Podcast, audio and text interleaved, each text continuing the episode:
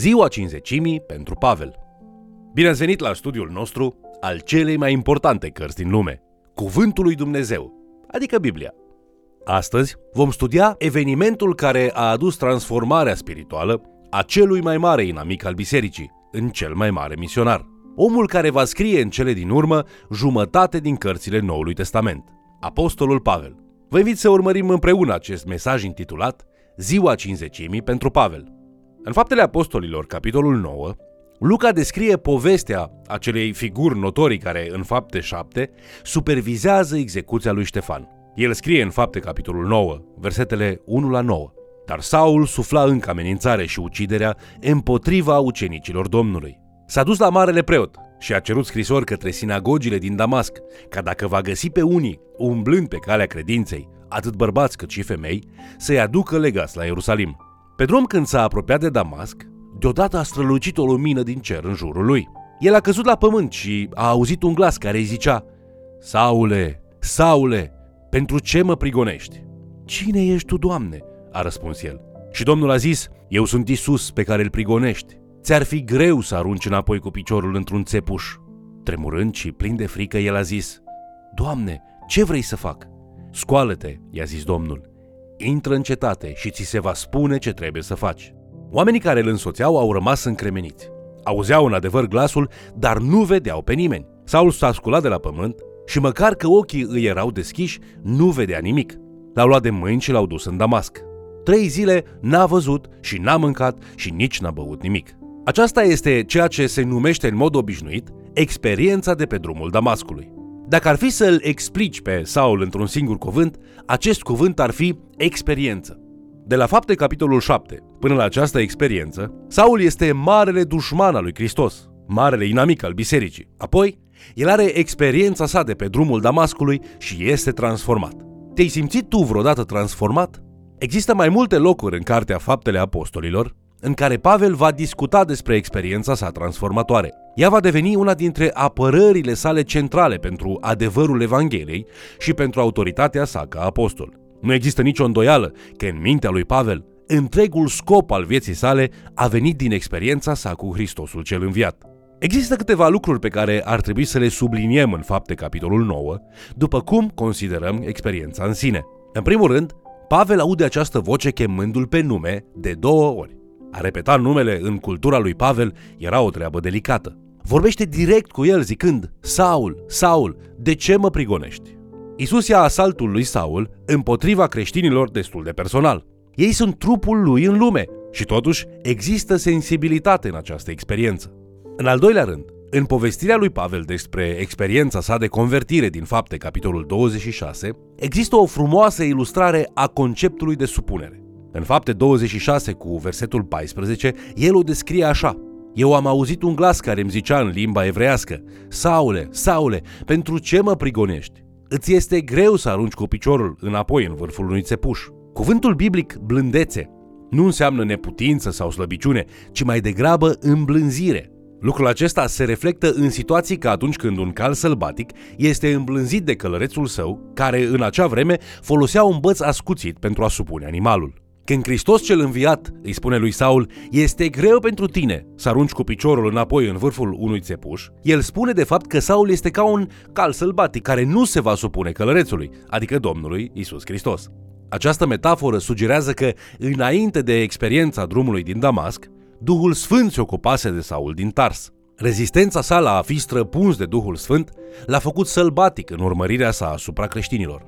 Luca scrie în fapte capitolul 8 cu versetul 3 Saul, de partea lui, făcea prăpăd în biserică. Iar în fapte, capitolul 9, cu versetul 1, spune că sufla încă amenințarea și uciderea împotriva ucenicilor Domnului. El este fără îndoială, sub marea convingere a Duhului Sfânt. De aceea Hristos cel înviat îl întreabă pe Saul în esență, de ce îți faci rău ție însuți, persistând în acest protest inutil? De ce nu te supui? Saul ne arată că în cele din urmă se supune și devine blând, atunci când în fapte capitolul 22 cu versetul 10, el pune întrebarea, ce să fac, Doamne? Aceasta este o mare întrebare și o mare mărturisire. El îl numește pe Isus Domn și se străduiește chiar și la începutul vieții sale noi în Hristos să meargă în ascultare. L-a întrebat vreodată pe Dumnezeu, ce să fac, Doamne? Acum, care a fost rezultatul acestei experiențe? Saul din Tars va planta biserici în întreaga lume. El va fi mentorul multor misionari, pastori și predicatori care călătoresc. El va vedea mulți evrei convertiți la Mesia și mulți dintre neamuri câștigați de la păgânism pentru a sluji unui Dumnezeu adevărat și viu. De asemenea, el va scrie în viața sa scrisori frumoase, inspirate care alcătuiesc jumătate din Noul Testament. Scrisori precum romani, care nu numai că explică Evanghelia în moduri teologice profunde, dar de asemenea devine stimulul pentru reformarea unei biserici din ce în ce mai coruptă, cu 1500 de ani mai târziu. El ne va spune totul despre cum suntem mântuiți prin har, prin darul credinței, pe care Dumnezeu ni-l dă și nu prin fapte. El ne va spune despre tot ceea ce avem prin mântuire în locurile cerești în Hristos. El ne va spune mai multe despre asta decât oricine altcineva. Când îl întâlnești pe Isus, problema nu este ce mi iese mie din această întâlnire, Isuse. Ideea este, Doamne, ce vrei să fac pentru tine? Dumnezeu spune despre el la început. El este un instrument ales al meu ca să poarte numele meu înaintea neamurilor, regilor și fiilor lui Israel, căci voi arăta cât trebuie să sufere pentru numele meu. Pavel își asumă cu nerăbdare provocarea.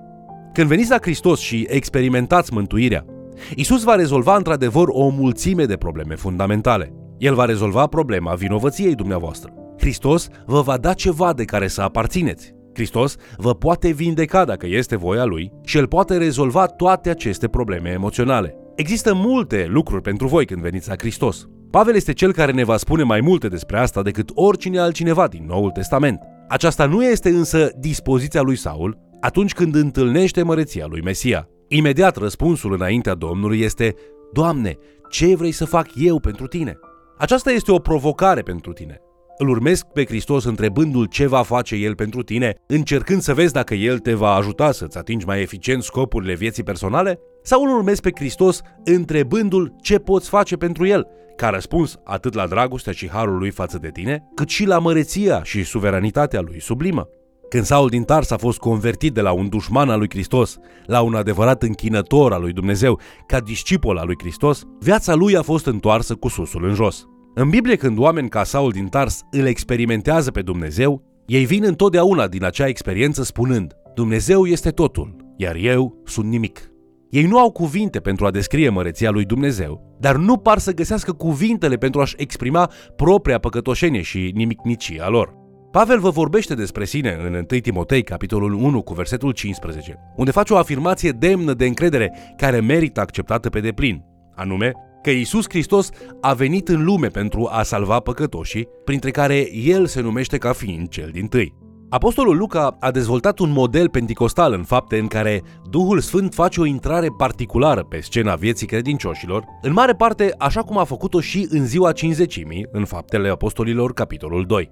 Luca descrie de asemenea cinzecimile personale, așa cum găsim în fapte capitolul 9 cu versetul 17, unde este scris Anania a plecat și după ce a intrat în casă, a pus mâinile peste Saul și a zis Frate Saule, Domnul Isus care ți s-a arătat pe drumul pe care veniai, m-a trimis ca să-ți scapeți vederea și să te umpli de Duhul Sfânt. Când oamenii lui Dumnezeu au o experiență cu Dumnezeu, o experiență subiectivă, spirituală, o zi a cinzecimii la nivel personal, lucrul important despre acest moment nu are legătură cu detaliile experienței lor. Importanța acelei experiențe este rezultatul. Este un mijloc și nu un scop. Acum, să încercăm să ne uităm la întrebarea lui Pavel din Fapte, capitolul 22, cu versetul 10, acea întrebare, ce să fac, Doamne, din mai multe unghiuri diferite, pentru a vedea ce putem distinge din ea. Dacă puneți la oaltă cuvintele din marea întrebare a lui Pavel, cu un accent diferit de fiecare dată, transmiteți diferite nuanțe de înțeles în această întrebare vitală. De exemplu, primul accent ar putea fi Doamne, ce vrei Tu să fac? Marea ispită pentru noi este să mărginim voia lui Hristos și să ne pierdem în a face voia altor oameni. Noi slujim întotdeauna pe cineva, iar creștinii buni sunt atenți să satisfacă nevoile familiilor lor. Dar când acestea implică fie sfidarea, fie ignorarea voinței lui Hristos, avem o problemă spirituală serioasă de abordat. Deci întrebarea ar trebui să fie, Doamne, ce vrei Tu să fac? Apoi ai putea întreba, Doamne, ce vrei să fac? Puteți sublinia cuvântul a face. Ați observat vreodată cât de mult vorbește Scriptura despre a face? Din nou, Apostolul Pavel va fi cel care ne va spune că noi nu suntem mântuiți prin ceea ce facem. Faptele bune nu ne salvează. Dacă ați putea fi salvați făcând fapte bune, cum ați ști vreodată când ați făcut destule? Dacă ați putea fi mântuiți făcând fapte bune, de ce ar mai fi trebuit să moară Isus pe cruce? Când spui că poți fi mântuit făcând fapte bune, îi spui lui Dumnezeu, mulțumesc, dar nu am nevoie de crucea ta. Asta nu înseamnă că nu este nimic de făcut. Scriptura are multe de spus despre a face și despre a face fapte bune, nu pentru a fi salvat, ci pentru că suntem mântuiți. Sunt multe de făcut când îl numești pe Isus Domnul tău. Unii își imaginează că faptele bune sunt egale cu mântuirea. Alții spun că credința plus faptele bune sunt egale cu mântuirea. Dar Scriptura ne învață că credința este egală cu mântuirea plus faptele bune. Am putea sublinia de asemenea această întrebare. Doamne, ce vrei să fac eu? La sfârșitul Evangheliei după Ioan, Isus are un moment privat de restaurare cu Petru, care puțin mai devreme se lepădase de trei ori, de frică în timp ce Isus a fost dus să moară. Apoi găsim acest schimb de replici în Ioan capitolul 21, versetele 18 la 22. Adevărat, adevărat îți spun, că atunci când erai mai tânăr, singur te încingeai și te duceai unde vroiai tu. Dar când vei îmbătrâni, îți vei întinde mâinile și altul te va încinge și te va duce unde nu vei voi. A zis lucrul acesta ca să arate cu ce fel de moarte va proslăvi Petru pe Dumnezeu. Și după ce a vorbit astfel i-a zis, vino după mine. Petru s-a întors și a văzut venind după ei pe ucenicul pe care îl iubea Isus, acela care la cină se rezemase pe pieptul lui Isus și zisese, Doamne, cine este cel ce te vinde? Petru s-a uitat la el și a zis lui Isus, Doamne, dar cu acesta ce va fi? Isus i-a răspuns, Dacă vreau ca el să rămână până voi veni eu, ce-ți pasă ție? Tu vino după mine. În conformitate cu tradiția bisericii, citim aici că în timp ce Domnul își pune braț în jurul lui Petru și îi spune Petru, tu vei avea bucuria de a fi răstignit pentru mine. Ai crede asta, Petru, chiar cu capul în jos. Acum, când Domnul îi spune asta, Petru este atât de lumesc încât arată spre Ioan și spune, dar cu el ce va fi? Ce zici de fratele și tovarășul meu? Care este planul tău pentru el? Cu toate acestea, Isus îi spune, nu te preocupa pentru el. El este problema mea. Tu să mă urmezi pe mine.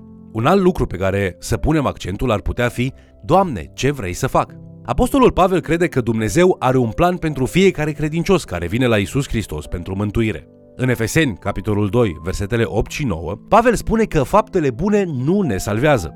În versetul următor, el spune totuși că noi suntem lucrarea lui, creată în Hristos Isus pentru fapte bune pe care Dumnezeu le-a pregătit în prealabil, astfel încât să umblăm în ele. Saul nu a fost doar puțin convertit, el a devenit în esență un alt om. El descrie aceasta în 2 Corinteni, capitolul 5, cu versetul 17. Căci dacă este cineva în Hristos, este o făptură nouă. Cele vechi s-au dus.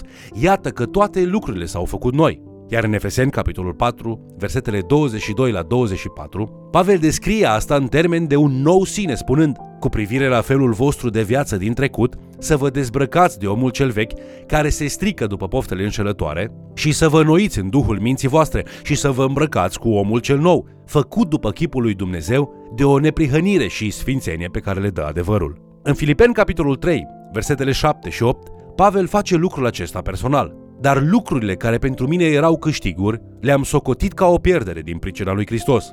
Ba încă și acum, privesc toate aceste lucruri ca o pierdere, față de prețul nespus de mare al cunoașterii lui Hristos Iisus, Domnul meu. Pentru el am pierdut toate și le socotesc ca un gunoi ca să câștig pe Hristos.